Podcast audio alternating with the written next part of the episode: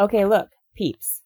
By the way, I said that to one of my tutees, and her answer was, Don't call me that. I'm not a small marshmallow bird.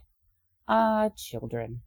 But seriously, this is It's All Relative, the podcast that looks at crime and the family, except today, and last week, and hey, maybe next week as well. Because this is the second episode about the death of Danny Hansford on May 1st or 2nd, 1991, in Savannah, Georgia. I'll explain the date shortly. If that topic sounds wrong, it's probably because you missed last week's episode, or because you downloaded this by accident. But let it be a happy accident, folks. Now that you are here, stick around. Well, no, actually go back to last week, listen to that episode, and then come back to this one. Pause here, and the story will pick up right where you left off after you've heard the beginning of the tale. The Go Go's will set the mood and I will see you on the other side.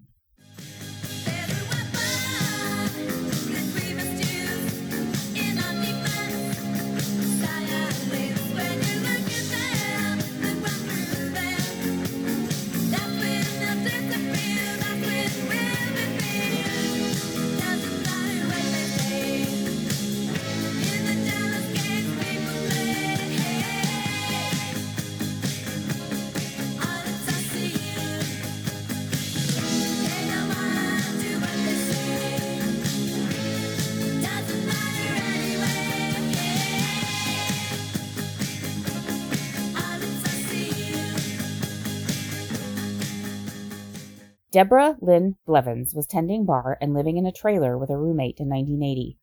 Debbie's roommate was dating George Hill, a good friend, maybe best friend, to Danny Hansford, and for a best friend, we hear very little about George Hill.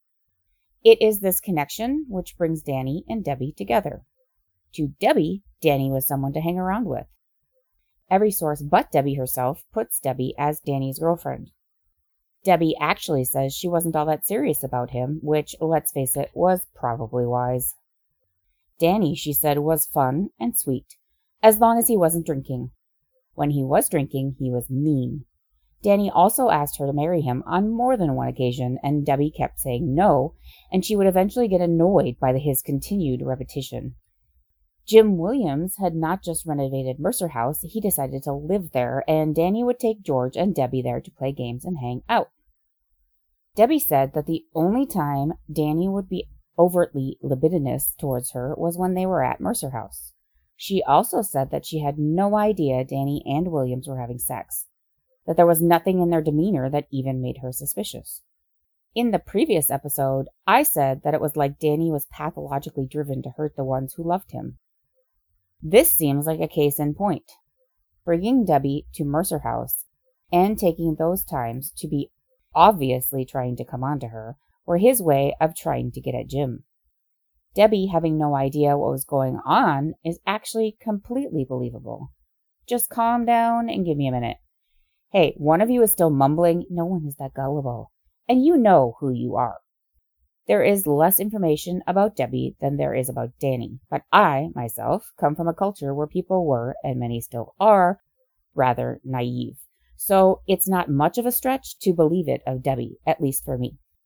Additionally, people who live in a society in which there are markedly different codes for how you act in public versus how you act in private tend to be very good at compartmentalizing their actions and reactions.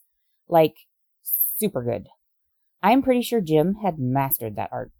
So, yep, I totally think that is plausible. And lest you forget, Danny Hansford had been in and out of the judicial system. He had been discharged from the Air Force for conduct unbecoming. He'd been in and out of the proverbial home for boys, and he'd been in the mental ward a few times as well. Danny had caught the eye of Savannah's most prominent and shady antique and historic home restorers, Jim Williams. Jim Williams also curried favor in Savannah's high society as a pimp for pederasts. In August of 1980, Danny announced to Jim that he'd taken 49 tablets of Jim's Limbitrol. Okay, wait. Y'all gonna just throw that in the mix and not talk about it? Yup. Three of the four major accounts of Danny's death gonna just throw it out there like that's not something that matters. The fourth source, that would be Lawyer Games by Dep Kirkland, we will talk about in a bit. Why was Jim taking Limbitrol? Limbitrol is a combo tricyclic and benzo that can help depression and anxiety. I was actually on the tricyclic in Limbitrol for pain. It made me feel like I was walking through quicksand and I would faint when I stood up. It was scary. Point being, the Limbitrol is some serious medication that no one seems to be considering in the makeup of Jim's state of mind. But back to the suicide attempt. Danny takes this massive dose of Limbitrol, but Jim thinks he's lying to get attention. Danny passes out, and Jim realizes it's for reals. Jim calls his physician, who says, Call an ambulance! Put a pin in that, by the way. This trend of Jim not calling the official channels first will come up again. Jim must have also called Emily Bannister, Danny's mother, because both she and Jim meet the ambulance at the hospital. This point, Danny is in a coma and his stomach gets pumped. Both Jim and Emily tell the doctors about Danny's violent nature, his drug and alcohol use, and that there was another suicide attempt which occurred shortly after Danny moved to Mercer House. Okay, Kirkland again plays devil's advocate when discussing the Limbitrol event. Quote, Continuing the portrait of Hansford as drugged and disturbed, Williams gave a play by play of a purported 1980 Hansford suicide attempt. The reason for use of the term purported here is that Williams claimed Hansford swallowed a bottle of pills and immediately told Williams what he had done. Most people trying to commit suicide don't rush to tell somebody that they just swallowed the pills that are supposed to do the job, not if they mean it. Regardless, this event will be called a suicide attempt. Um, Dep? Mr. Kirkland, sir? Most people who try to commit suicide don't actually want to die. It's very often just a cry for help or even the result of just not knowing what else to do. So yeah, not if they mean it, Dep Kirkland, sir. Continuing his quote, after Danny's stomach was pumped at Memorial Medical Center, he was placed in Clark Pavilion, the psych wing. He woke up and went nuts. Williams claimed that Danny tore up Clark Pavilion and beat up three orderlies. No witness from these facilities who testified would ever recall any such thing. Kirkland's assumption is that Williams is lying. I'm pretty sure that Jim Williams didn't have a monopoly on lies. He could very easily be regurgitating what Danny, Emily, or anyone from the hospital staff told him. My mother exaggerated all the time, and I'm not exaggerating that. If you leave a light on for the first time ever, she would accuse you of always leaving the light on and that was a really benign example. As for the hospital staff not remembering, just because Williams thought it happened doesn't mean that it actually happened. Also, hospitals have a funny way of covering their arses, particularly every circumstance. Maybe there was an upcoming audit and they couldn't afford to have the ward look bad. But back to quoting Kirkland. Why did the defense bring up this suicide event? To show that Williams saved Danny's life in 1980. Williams's alternative would have been to call no one and wait for Danny to die or do whatever a massive dose of Limbitrol might make him do. But the clear suggestion was that if Williams called EMS in 1980, he couldn't have erupted in anger and shot Danny in 1981. Continuing with this theme, Williams described Danny's 1979 Georgia Regional Hospital admission. He described it slightly differently than he had in Williams's first trial. He told me he had been there several times. He'd get in there for various reasons. Danny went to Georgia Regional twice for a total of four days in 1975 at age 15 and in 1979 after a drunken beating by his landlord. Again, Williams was unable to tell the simple truth. No, Dep, again, Jim Williams did not have a monopoly on lies. Maybe that is what Danny told him, and he didn't know any different. Maybe Danny was talking about hospitals in general. Maybe Danny said that about something else and Williams misunderstood or misremembered. Now, the next Kirkland quote is actually pretty interesting. Quote, Danny swallowed pills on August of 1980. He told Williams he was taken to Memorial Medical Center where his stomach was pumped. Within this story was a glaring fallacy by Williams that would never be resolved. Williams claimed that Danny overdosed on Limbitrol that Dr. DeHaven had prescribed to Williams. Limbitrol is a prescription medication for anxiety and depression, not hypoglycemia. And Williams wasn't being treated by Dr. DeHaven in August of 1980. He didn't see Dr. DeHaven for the first time until eight months later.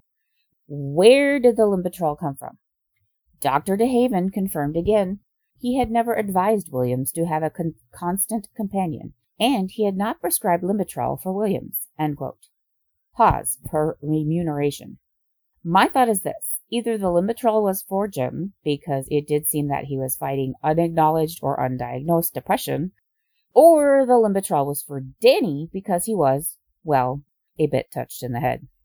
I can see the Limbitrol incident happening the way Jim claims, but I can also see Danny going, You think I need to take these pills? Well, I'll show you, and then taking them all. Kirkland also makes a big deal about the amount of pills. Quote, did Williams ever tell the whole truth about anything? No physician prescribes exactly 49 pills. Did suicidal Hansford stop and count them? Jesus Christ, Dep. Like, the only way pills ever exist are in the whole prescription quantity? It's either all or none? Does no one ever take, like, say, one pill, leaving a bunch more in the package or the bottle? Who cares that there was an odd number of 49? This is such a petty thing to harp on. Where did the Limbitrol come from? That's a little bit more important. My guess, they got it illicitly. Either Jim had one of his contacts get them, or Danny got them from one of his. It's not that hard to answer, people. Remember, Danny spent his short life on drugs. Even Dr. DeHaven could have gotten the pills for Jim and then be lying on the stand. I'm not saying he is lying, but if he had, he could be struck off for subscription vending. DeHaven's not going to say, er, um, yeah, I prescribed these in open court. Sheesh. Okay, now we are coming up on the events leading to Danny's death. And as an important aside, the police station is literally the other side of the town square. So, like two to three minutes away. April 3rd, 1981, Sometime prior to a quarter to four in the morning, Jim and Danny got into a fight and Jim called the police. Danny was arrested for criminal damage. There are a few versions of what happened. Jim says Danny picked a fight and then appeared with a gun and tried to shoot Jim. Danny supposedly said something like, God damn it, what will it take for you to kill me? When the cops arrive, Danny is in bed and claiming to not know what they are there for. Jim says that as soon as Danny knew the police were called, he ran up to his room and pretends to be asleep. Kirkland says, quote, one of the officers, Anderson, testified that he and the others answered the April call at 3:45 a.m. Williams told them Hansford was upstairs, armed, and that they probably wouldn't take him alive. They crept up the stairs, found Hansford lying across a bed, and roused him. Williams showed them a hole in the carpet where a bullet fired by Danny was supposed to have gone through the carpet and into the floor. The officers couldn't find a bullet. Let's pause our citation there. Danny wasn't actually in bed. It sounds like he passed out. Williams said that Danny seemed intoxicated. Knowing the way Danny operated, he was probably on drugs as well. He may very well have crashed coming down from a high and just passed out. And then there is the couldn't find a bullet statement. Come on, Kirkland. You, a native Savannan, have no experience with guns. Bullets have an uncanny way of not going in a predictable direction, particularly when they are fired by someone in a crazed state. How hard did they actually look? Also, did they check the gun had been shot recently? Four main sources, and I still can't tell but that would be more telling than whether or not they found a bullet at all. Back to Kirkland. I'm quoting again. Williams wanted Danny removed from the house, but Corporal Anderson told him they couldn't do that on a domestic dispute. So Williams set the value of his damaged property just above the felony threshold for criminal damage to property, and Danny was arrested. Excuse me, what? The police can't remove a hostile person from a residence if that person is in some kind of a domestic relationship with the injured party. What the fuck are you saying, Kirkland? And then he asks, quote, if Danny had shot at Williams two or three times in April, why had Hansford only been charged with criminal damage to property and reckless conduct? Is this man even paying attention to what he has written? In his own book? He's already answered his own question. He said that the cops couldn't remove Danny on a domestic charge. Remember writing that? Yes? No? Other than the inanity of this whole circular problem presented by Mr. Kirkland, the bit of information that actually makes me inclined to believe Jim Williams' account was the fact that he only had the police charge Danny with $600 in damage. It is really difficult to determine value for antiques at any given period in the past, but the antiques that Jim had in his home were surely valued in the thousands, even in 1981. Quote from Bardsley Apparently, it wasn't the response Danny wanted, so he smashed a new marble top table, threw a bronze lamp against the wall, and smashed some Chinese porcelain and ivory figures. Then he took a cut glass water pitcher and slammed it on the floor. The pitcher blew up like a grenade, and shards of glass stuck in Danny's arms. To only advocate for $600 seems to be very, very generous, based on that accounting of what Danny broke. Kirkland also claims that, quote, Williams set the damages at $600, just enough to cross the $500 misdemeanor felony damage cutoff, end quote. Honestly, if I were going to a set amount just enough to cross a dollar amount threshold, I would literally be using just enough. For the 500 amount, I would ask for like 501 or thereabouts, not a whole 20% more. Kirkland also tries to discredit this event by questioning the shooting, like the actual shooting. Quote, if Danny had shot at Williams two or three times in April trying to kill him, why was Williams still alive? End quote. Um, because Danny wasn't actually trying to kill Williams? Or because Danny was off his head and couldn't aim? Because Danny was trying to get Williams to shoot back and kill him? Jesus, he shot into the bedroom floor. He shot the trees outside. Sounds like Danny wasn't really aiming for Jim. For those who question Danny's death wish, I quote from Bardsley. Debbie, Danny's girlfriend, believed he had a death wish. We'd drive by a cemetery and he would say, When I die, I'm going to have a headstone that's gigantic. He would always talk about death. I thought it was awfully strange for someone his age to be talking about gravestones. He said Jim would pay for his gravestone. I don't know why he said that. I told him, You don't need to be talking about dying as young as you are. The next day, Jim dropped the charges and brought Danny home to Mercer House. Oddly, I cannot find any mention of this in Kirkland's book, and I would think that it would be a prime opportunity for Kirkland to rip into William's story. Instead, there is silence. Jim dropping the charges also adds credibility to William's story, at least for me. This is exactly what someone in a fucked up relationship would do. In a subsequent trial, remember Williams was tried four times, a neighbor testified that she had seen Danny shoot off a gun into the trees outside Mercer House on that April night. But it was dark at three something in the morning, and she wasn't sure at the time what she had actually seen. According to Bardsley, quote, Were you afraid? Seiler asked her, having seen the incident. She answered, Well, I was more concerned living right there on Bull Street. There's a lot of things that go on in Forsyth Park, you know. It's not unusual to hear something at night. I collected my thoughts for a minute and I thought about calling the police. But I looked out the window and by then there was a police car there. I was exhausted. I went to bed. Bardsley's account is relatively the same as Barrett's, and Kirkland tries to poke some holes in the neighbor's testimony but mostly leaves it alone. He does comment on how the neighbor is newly discovered, and in the last chapter of the book, he makes a general comment about rumors that witnesses were paid off by the defense. So he definitely hints at not believing her testimony. Okay, next in Danny's story. Now, Jim has developed hypoglycemia, supposedly. Not sure when that was diagnosed, but the side effects from Limbitrol are similar, and Jim didn't tell anyone he was on the Limbitrol, presuming it was not for Danny. This may have been the problem mental disorder stigma, people, it's a thing. Jim has a trip to Europe coming up. He often goes on buying trips, but he has recently passed out, supposedly from his hypoglycemia, and he also tends to take large quantities of cash with him on these trips. For both of these reasons, Jim says he wants someone to go with him.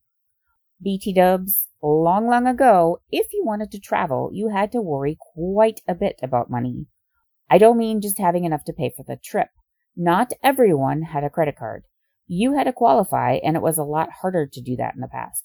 Plus, credit cards had, and still have, those huge interest rates, and people were less inclined to go that route when paying for anything.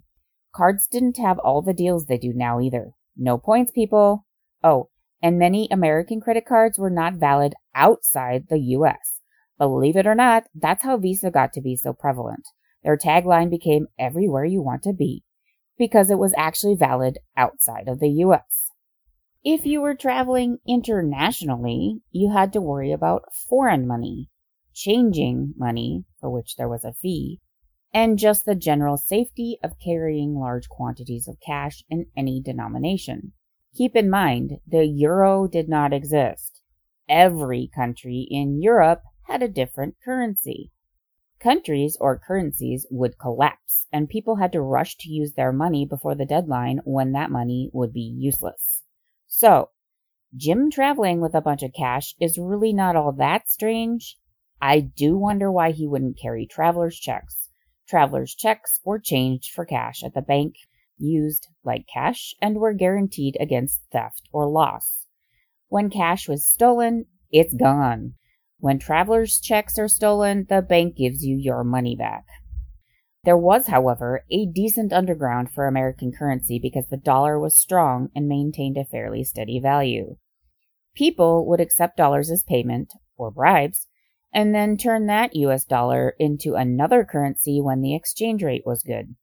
When the euro took off, it was worth more than the US dollar, and that was the first time in a very long time that people would actually prefer their cash in a form other than the dollar. Now back to the main story. Jim is going to Europe and he's planning on taking Danny. From where we sit in an armchair, and with hindsight, this is a very obviously bad idea. At some point, Jim also realizes this is a bad idea. Danny is planning on taking his drugs with him, and Jim completely disapproves. Okay, gotta use my Wayback Machine again. Before 9 11, anybody and their brother could get into the airport. You could just walk right in, see your friend or relative off at the gate. People would park and go in to the baggage claim to pick people up. I know, right? In this shockingly lax time of airport chaos, it was much easier to bring whatever you wanted on an airplane formula in a baby bottle, tweezers, Swiss Army knives, and in Danny's case, illicit drugs. When my daughter was about two, I actually drove right into the airport car park and we spent the afternoon just watching the planes land and take off. And I didn't even have a boarding pass. So Jim's concern at Danny bringing drugs along probably had very little to do with the illegal nature of the contraband or even the potential European customs violation. Getting caught does equal bad, but depending on your port of call, you didn't always get stopped by customs. Jim had a certain image to maintain, and drugs did not fit into that image. Danny would also not fit that image if he was strung out at any point in the trip.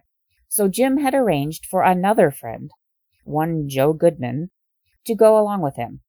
Bardsley says it was Danny who decided he didn't want to follow Jim's rules for the trip and opted not to go. Meanwhile, Debbie, the girlfriend, has refused to speak with Danny for a week because of his actions on April 3rd. Danny had promised her he would give her a gold necklace and to try to coax her to talk to him again.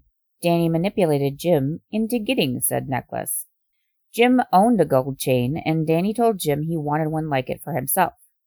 Really, it was for Debbie. Debbie believed that Danny had bought it himself with his own money. And the end of April, Debbie wore the necklace on her visit to Mercer House. Jim showed no sign that he even recognized the necklace.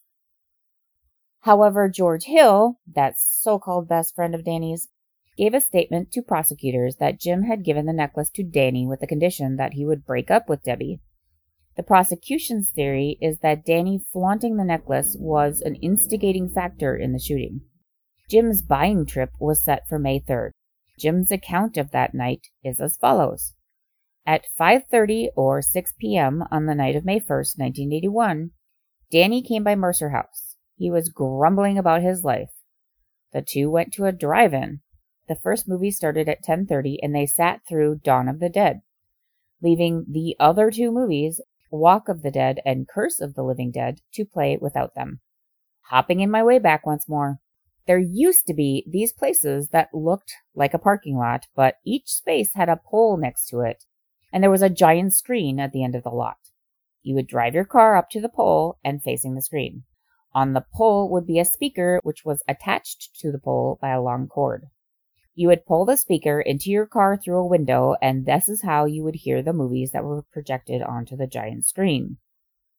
Later in time, the speaker was replaced by the theater co opting a radio station, and you just tuned your car radio in. I say movies plural because drive ins always showed at least a double feature, and that means two movies, guys, and sometimes a triple feature. Apparently, it was a zombie homage night at the Savannah Movie Park. On the one hand, I feel like this is a weird place for Jim to be, but on the other, we haven't met Miss Minerva yet. And when we do, you might think I am weird for thinking it is weird. Jim and Danny play games backgammon, Atari. After a bit, Danny starts to grumble about his life again. By this point, according to Jim, Danny had drunk one half a pint of wild turkey and was working on the other. He had also smoked eight or nine joints. From Bardsley, quote, Jim claimed that Danny talked about these three people rapidly in a very high tone of voice. All of a sudden, his personality snapped. It snapped just exactly like Dr. Jekyll, Mr. Hyde situation.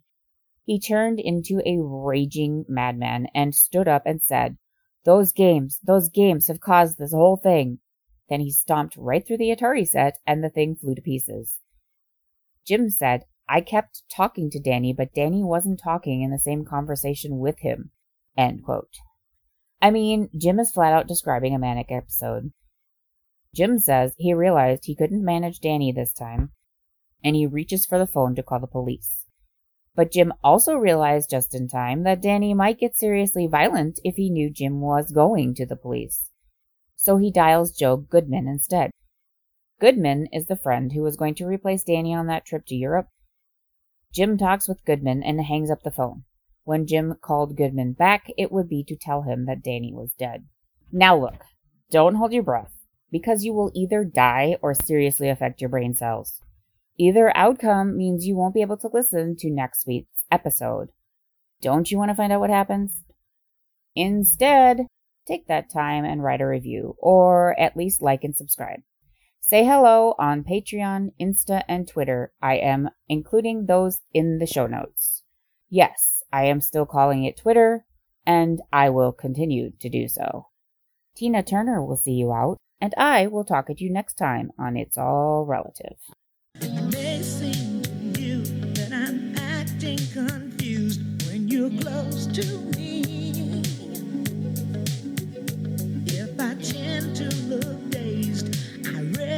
someplace. I've got cause to be. There's a name for it. There's a phrase that fits. But whatever the reason, you do it for me. Oh, what's love got to do? It's got to do with it.